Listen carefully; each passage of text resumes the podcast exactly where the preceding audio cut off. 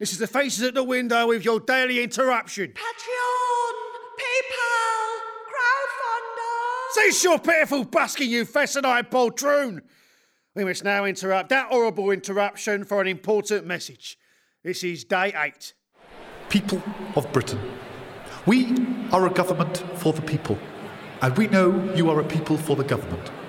As a nation, we stand together in the face of trying times. And as a government, trying is something we've never been afraid to sometimes attempt. And so, in the latest attempt to reform public transport, all bus services in the country will be changed to a Sunday service. That's right.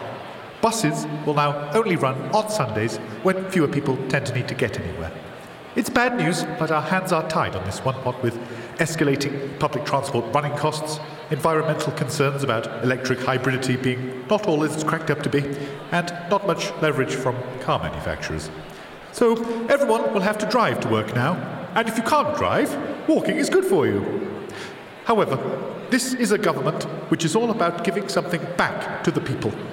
And so, every citizen will receive a special information pack about the benefits of walking via email as PDF.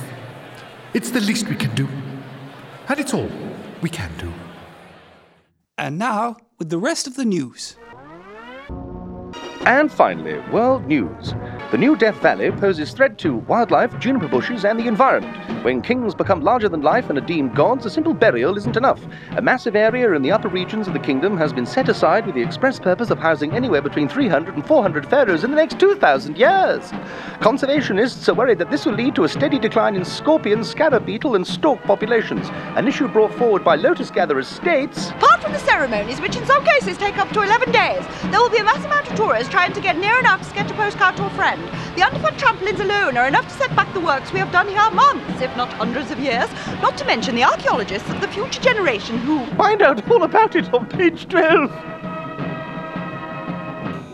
Faces with the faces